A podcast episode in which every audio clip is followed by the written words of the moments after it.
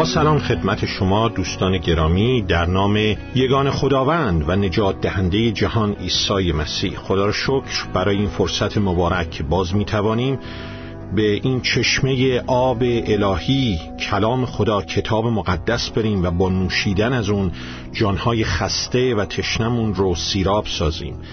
هدف ما از این مطالعه جلال دادن نام پدر آسمانی است. با قوت اسم پسرش عیسی مسیح و یاری روح القدس. اگر به خاطر داشته باشید شروع کردیم به مطالعه در مورد این مبحث که چرا یک ایماندار مسیحی نمی‌تواند در گناه زندگی کنه یا قدم های اساسی برای پیروزی روحانی کدام هستند. و به این منظور تمرکزمون بر روی آیات کلام خدا از انجیل مقدس رومیان فصل 6 آیات یک تا آخر 14 بود. آیات رو باز خدمتتون قرائت می‌کنم.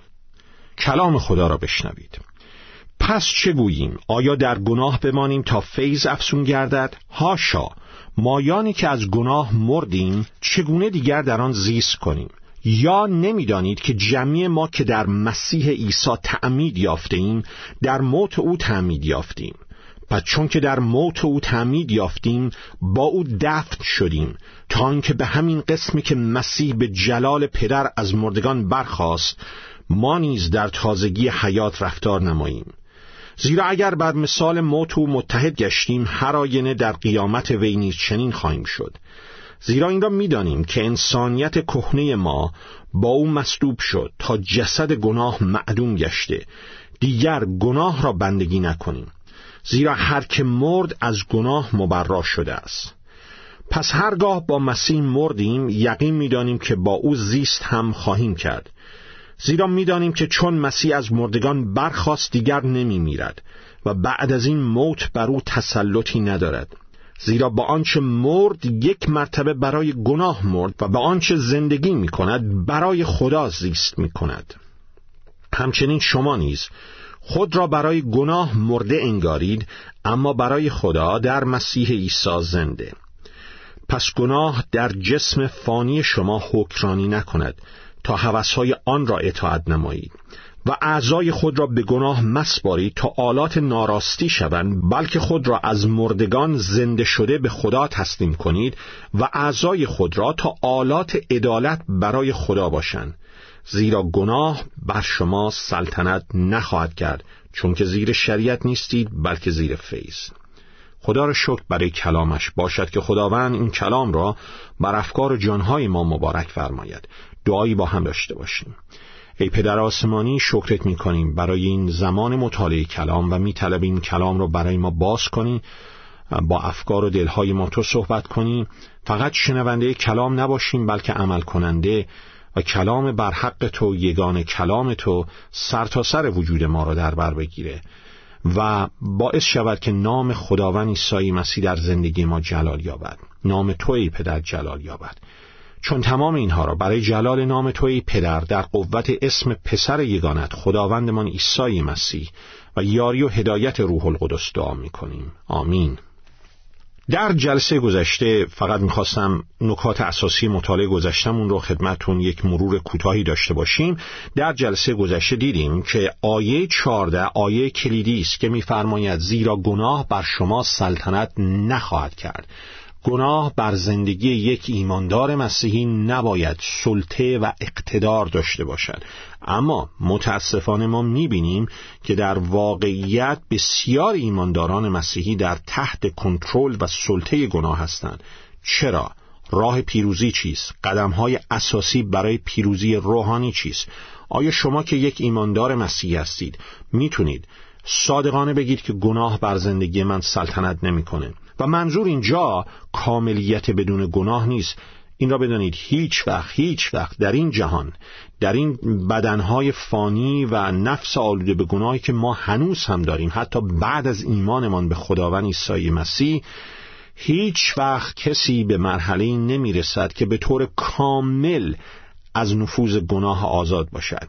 اون کاملیت آزادی از گناه فقط زمانی مهیا میشه که خداوند عیسی مسیح برمیگرده و به ما بدنهای جلال یافته عطا می‌کنه. این نفس گناهکار ما به طور کامل برداشته میشه و بدنهای جلال یافته که دیگر قادر به گناه نیستن در ایمان به مسیح به ما عطا میشه. ولی به هر حال الان می توانیم بر طبق همین آیه کلام در رومیان 6 طوری زندگی کنیم که گناه بر زندگی ما سلطنت نداشته باشه کنترل نداشته باشه. لازم نیست در تحت بردگی و بندگی گناه باشیم. چگونه میشه به این حد رسید؟ به وسیله درک و انجام اون سیزده تا آیه قبلی. سیزده تا آیه قبلی آیه چارده از رومیان فصل شش. موضوع اصلی رومیان فصل شش این است. گناه در زندگی یک ایماندار مسیحی غیر قابل قبوله غیر قابل پذیرشه. این آیات این فصل رومیان شش رو به دو قسمت میشه تقسیم کرد و دو دلیل میشه پیدا کرد که چرا گناه در زندگی یک ایماندار مسیحی غیر قابل پذیرشه. دلیل اول آیات یک تا آخر چارده است که به ما میگه چون یک ایماندار مسیحی به گناه مرده است دلیل دوم آیات 15 تا آخر 23 چون ما الان غلامان مسیح هستیم. به این دو دلیل گناه حضور گناه در زندگی یک ایماندار مسیح غیر قابل پذیرشه. موضوعی که کمک می‌کنه به درک من و شما از مطلب این فصل اینه. فرق وجود داره به زندگی کردن در گناه زندگی کردن تحت سلطه و اقتدار گناه و اینی که ما گناه می‌کنیم. هر ایماندار مسیحی گناه می‌کنه همطور که گفتم. و این ادامه خواهد داشت تا زمانی که مسیح برگرده و بدنهای جلال یافته بیابیم. البته با فیض خدا با کار روح القدس که از طریق کلام و کلیسا در ما کار می‌کنه ما می‌تونیم در مبارزمون بر علیه گناه پیروزی های بیشتری داشته باشیم. ولی این فرق داره با حالتی که شخص در گناه زندگی می‌کنه و در تحت سلطه گناهه. این مطلبی است که رومیان شش میگه غیر قابل پذیرشه در زندگی یک ایماندار مسیحی به این دو دلیل. یه ایماندار مسیحی به گناه مرده یک ایماندار مسیحی غلام مسیح.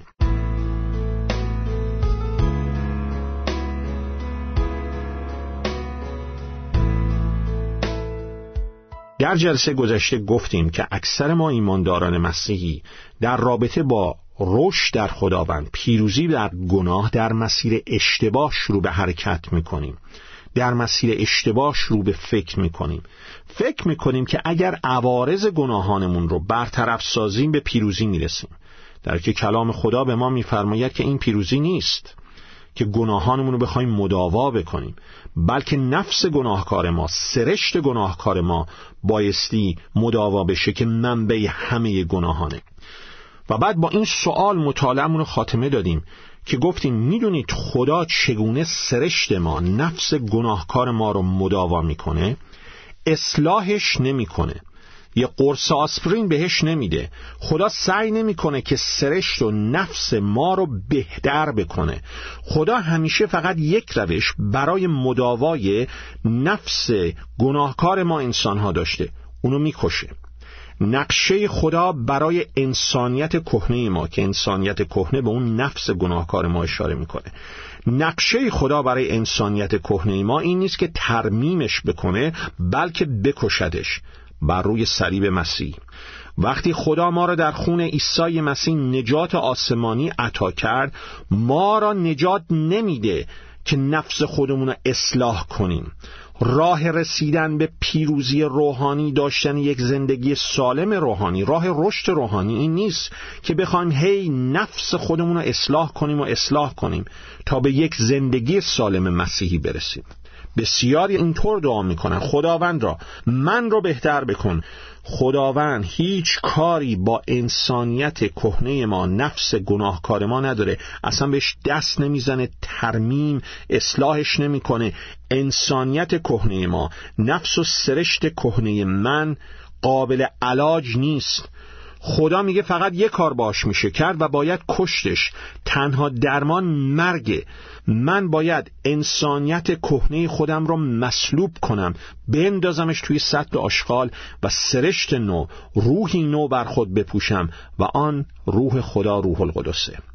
اشتباه بزرگ همگی ما این بوده و هست که میگیم خداوندا با کمک تو می‌خوام انسان بهتری بشم.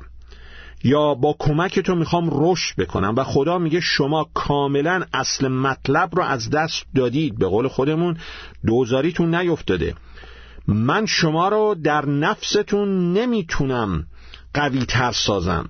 و خداوند به ما میفرماید شما اصلا اصل مطلب رو درک نکردید. من شما رو در نفستون قویتر نمی‌خوام ضعیفتر می‌خوام.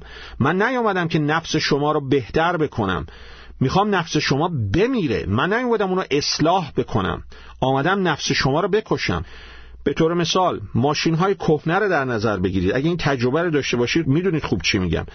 یه ماشینی داشتید که مسافات زیادی رو پیموده کهنه شده الان به خرج افتاده به روغن سوزی افتاده. هی این ورش رو تعمیر می‌کنید بعد اون ورش خراب میشه اون ورش رو باید تعمیر کنید. هی تعمیر پشت تعمیر پشت تعمیر دارید. تا بالاخره متوجه میشید که راه درست درستترین راه ارزانترین راه راه رهایی از این مشکل این نیست که این ماشین هی تعمیرش بکنین بلکه این ماشین کهنه رو بیاندازید دور و یه ماشین نو بخرید و این دقیقا کاری است که خدا می‌کنه. خدا میگه من برای هزاران سال با این سرشت کهنه شما انسان ها سرکله زدم. بهترین اصول و قوانین اخلاقی خودم رو دادم که اون شریعت تورات موساست. یگان شریعت خدا و بهترین شریعت شریعت توراته. اما حتی اون شریعت تورات نتوانست انسان رو اون نفس گناهکار انسان رو اصلاح بکنه. خداوند میفرماید من بهترین انبیای خودم رو برای شما فرستادم. آموزشتون دادم ولی بیفایده بود. حالا فقط یه کار باقی مونده که میشه کرد. بایستی سرشت کهنه شما انسانها رو بیندازم دور. روی صلیب پسر یگانم عیسی مسیح اونو مصلوب بکنم بکشمش و به جاش انسانیت تازه روحی تازه روح خودم روح القدس رو در کسانی که به پسر یگانه من عیسی مسیح ایمان میآورند قرار بدم. روش خدا برای رسیدگی کردن به گناه همیشه یک چیزی بوده مرگ. کشتن نفس کهنه انسانیت کهنه. در این چهارده تا ای که از رومیان فصل ششم خدمتون قرائت کردم سه کلمه اساسی سه کلمه کلیدی وجود دارن برای دستیابی به پیروزی روحانی. می‌خوام زیر اونها خط بکشید کلمه اول این است. می‌دانیم. می‌دانیم. تو آیات سه شش و نه. قدم اول برای دستیابی به یک زندگی سالم مسیحی به پیروزی روحانی اینه. قدم اول پذیرفتن یک حقیقت دانستن دانشه کلمه مهم دومی که می‌خوام زیرش رو خط بکشی تو آیه یازدهمه انگارید. قدم دوم برای داشتن یک زندگی سالم مسیحی اینه خود را نسبت به گناه مرده انگارید. داشتن روحیه ایمان با ایمان با اعتماد به شهادت کلام خدا خود را مرده انگارید نسبت به گناه. کلمه اول کلمه کلیدی اول دانستن می‌دانیم کلمه کلیدی دوم انگاریدن کلمه سوم که تو آیه سیزدهم میشه پیداش کرد خود را تسلیم کنید تسلیم کردنه خود را تسلیم خدا کنید. عمل نهایی این سه کلمه. می‌دانیم انگاری تسلیم کنید. سه کلمه کلیدی و اساسی در این فصل ششم رومیان هستند. و به ما سه قدم اساسی برای دستیابی به یک زندگی سالم مسیحی را ارائه میدن. باید این قدم ها را برداریم بر طبق ترتیب و نظم درستشون. باید این قدم ها را برداشت.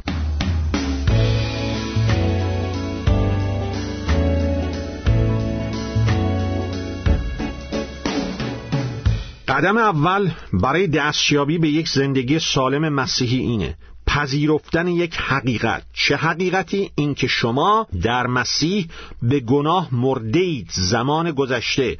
رومیان فصل ششم آیه سه. آیا نمی‌دانید همه ما که در مسیح عیسی تعمید یافتیم در مرگ او تعمید یافتیم؟ پس با تعمید خود با او مدفون شدیم در مرگی مثل او شریک گشتیم. تا همانطور که مسیح به وسیله قدرت پرشکوه پدر پس از مرگ زنده شد ما نیز در زندگی تازه به سر بریم. زیرا اگر ما در مرگی مانند مرگ او با او یکی شدیم به همان طریق در قیامی مانند قیام او نیز با او یکی خواهیم بود. آیه ششم. زیرا این را می‌دانیم. باز می‌بینید این کلمه کلیدی تکرار میشه. زیرا این را می‌دانیم که انسانیت کهنه ما آن انسان قدیمی که ما بودیم با او با مسیح مصلوب شد زمان گذشته تا نفس گناهکار نابود گردد. زایل شود بی اثر بشه از قدرت ساقط بشه از کار کردن در زندگی ما اخراج و بیکار بشه. تا دیگر گناه را بندگی نکنیم. آیا نمی‌دانید که شما به گناه مرده اید ببینید چقدر این کلمه کلیدی دانستن تکرار میشه. یادتون میاد در جلسه گذشته گفتیم از رومیان فصل پنجم که خدا همه ما انسانها را یا در آدم می‌بیند یا در مسیح. یک وحدتی در تمامی نسل بشر با آدم وجود داره. به همان طریق زمانی که شما به عیسی مسیح به عنوان یگان خداوند و نجات دهندتون ایمان میارید وحدتی در بین تمام ایمانداران مسیحی با مسیح به وجود میاد. با مسیح وجود داره. و آیه ششم میفرماید که ما با مسیح روی صلیب مصلوب شدیم کشته شدیم مردیم. در انجیل مقدس می‌خوانیم که وقتی مسیح مصلوب شد دو تا دوست هم با او در دو طرفش مصلوب شدن. ولی می‌دونید چی؟ یه خبری براتون دارم. فقط اون دو تا دوست با مسیح مصلوب نشدن. من و شما هم که به مسیح ایمان آوردیم با مسیح مصلوب شدیم مردیم. مسیحی شدن این نیست که ما برویم پای صلیب زانو بزنیم بلکه باید برویم بر روی صلیب و با مسیح بمیریم. شما نمی‌تونید به اون نحوه زندگی که قبلا داشتید ادامه بدید. چون وقتی که یک نفری میمیره از فعالیت های دوران حیاتش آزاد میشه. مرده نمی‌تونه مثل گذشته زندگی بکنه. گناه نمی‌تونه بر شما سلطنت کنه چون شما مرده اید رمز پیروزی روحانی همیشه صلیب بوده. مصلوب شدن مردن به گناهه. با گناه در زندگیمون همیشه بایستی با قدرت صلیب مسیح روبرو بشیم که قدرت صلیب مسیح یعنی که ما به گناه مردیم. گناه بر ما نمی‌تونه اقتدار داشته باشه. آیه ده. مسیح بر روی صلیب مرد. یعنی از دیدگاه گناه مسیح مرده بود. گناه نمی‌توانست بر او تأثیری داشته باشه. گناه نمی‌توانست بر او تسلط پیدا کنه. وقتی که شما میمیرید نسبت به قوانین هر کشوری که در اون زندگی می‌کنید مرده اید دیگر قوانین این دنیا برای شما قدرتی ندارن. شما وقتی میمیرید دیگه لازم نیست مالیاتی بدید. مالیات خونتون رو بدید یا نمی‌دونم مالیات دولت رو بدید یا مالیات کارتون رو بدید. از دیدگاه قانون شما مرده اید هیچ کدوم از این قوانین دنیا زمانی که شما میمیرید نمی‌تونن بر شما ادعایی داشته باشن. و وقتی هم که ما به عیسی مسیح ایمان میآوریم و با او روی صلیبش میمیریم گناه هیچ گونه قدرتی نمی‌تونه بر ما داشته باشه. آیه هفت کسی که مرد از گناه آزاد شده است. این حقیقت کلام خداست. حالا شاید شما بگویید ولی من احساس مردن نمی کنم یک دقیقه صبر کنید براتون توضیح میدم. در کتاب مقدس دو گونه حقیقت وجود داره. اول حقایقی که موضعی هستند حقایقی که یک نوع موضع فکری رو بیان می‌کنن. ارتباط دارن با مقام و موضع ما در مسیح. آموزه ها یا داکترین های کتاب مقدس مثل من با مسیح مردم. دوم حقایق عملی و تجربی که در حقیقت همان حقایق موضعی هستند همان حقایق آموزهی اعتقادی هستند که حالا توسط کار روح خدا از طریق کلامش از طریق بودن تحت تعلیم کلیساش در زندگی ما به مرحله عملی در آمدن به مرحله عملی پیاده شدن به صورت تجربه عملی در میان. تمامی آموزه ها تمامی اصول اعتقادات کتاب مقدس به حقایق تجربی عملی تو زندگی ما تبدیل میشن. وقتی که می‌گذاریم روح خدا از طریق کلام از طریق کلیساش در ما کار بکنه. وقتی که به خداوند عیسی مسیح ایمان میاریم خدا وارد زندگی ما میشه. از طریق روح القدسش در زندگی ما کار می‌کنه. روح القدس از طریق کلام و کلیسا در ما کار می‌کنه و اون حقایق اعتقادی رو به مرحله عمل در میاره. به طور مثال یک حقیقت اعتقادی یا اصولی موضعی این است که به خاطر موزمون در مسیح ما پاک شدیم رستگار شدیم. ولی وقتی به زندگی روزمرهمون نگاه می‌کنیم می‌بینیم اینطور نیست. پس چی درسته؟ این درسته. خدا از طریق روح القدس وارد زندگی ما میشه. از طریق کلامش در زندگی ما کار می‌کنه. از طریق کلیساش در زندگی ما کار می‌کنه. و شروع می‌کنه این روند رشد در تقدس رو روند مقدس شدن رو در ما. و به همین ترتیب روح خدا با قدرت کلام با تحت تعلیم کلیسا بودن در زندگی من و شما کار می‌کنه تا این حقیقت مرگ ما با مسیح بر روی صلیب به واقعیت عملی و تجربی تبدیل بشه. اما شرطش اینه که بگذارید روح القدس کار خودش رو در زندگی شما بکنه. شرطش اینه که بگذارید روح القدس از طریق کلام در زندگی شما کار کنه. بایستی در کلام باشید. بایستی در کلیسای راستین مسیح باشید. شما نسبت به دروغ گفتن ریاکاری، دشمنی، خشم غیبت کردن، غرور، حسادت، اختلافات، دستبندی مرده اید اما باید بگذارید که روح خدا توسط کلام و کلیساش این حقیقت رو در زندگی شما به واقعیت مبدل کنه. حقیقت به واقعیت باید تبدیل بشه. می‌دانید آیا سمبل این مرگ ما با مسیح چیست؟ تعمید ماست در آب. برای همینه که من قویا معتقدم تنها نحوه صحیح و کتاب مقدسی تعمید گرفتن فرو رفتن به طور کامل در آبه. در تعمیدمون در آب. زمانی که ما به طور کامل در آب فرو میریم داریم به طور سمبولیک نشون میدیم که در ایمانمون به عیسی مسیح با مرگ او با دفن مسیح یکی شدیم و زمانی که از آب در میاییم با قیام مسیح یکی شدیم.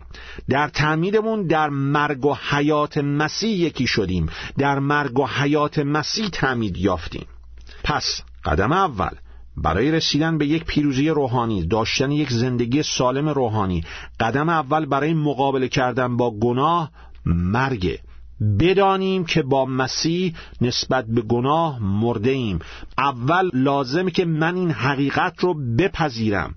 باید این حقیقت رو پذیرفت و سپس بایستی گذاشت روح خدا از طریق کلامش و بودن در تحت تعلیم کلیسای راستینش این حقیقت رو به واقعیت عملی تو زندگی من تبدیل کنه. قدم دوم اینه که باعث روحی ایمان داشته باشیم که این مطلب رو در جلسه آینده مطالعه خواهیم کرد. تا آن زمان فیض خداوند ما عیسی مسیح با همه شما عزیزانی باشد. که از گناهانتون توبه کردید. به عیسی مسیح به عنوان یگان خداوند و نجات دهندتون ایمان آورده اید و خود را نسبت به گناه مرده می انگارید آمین.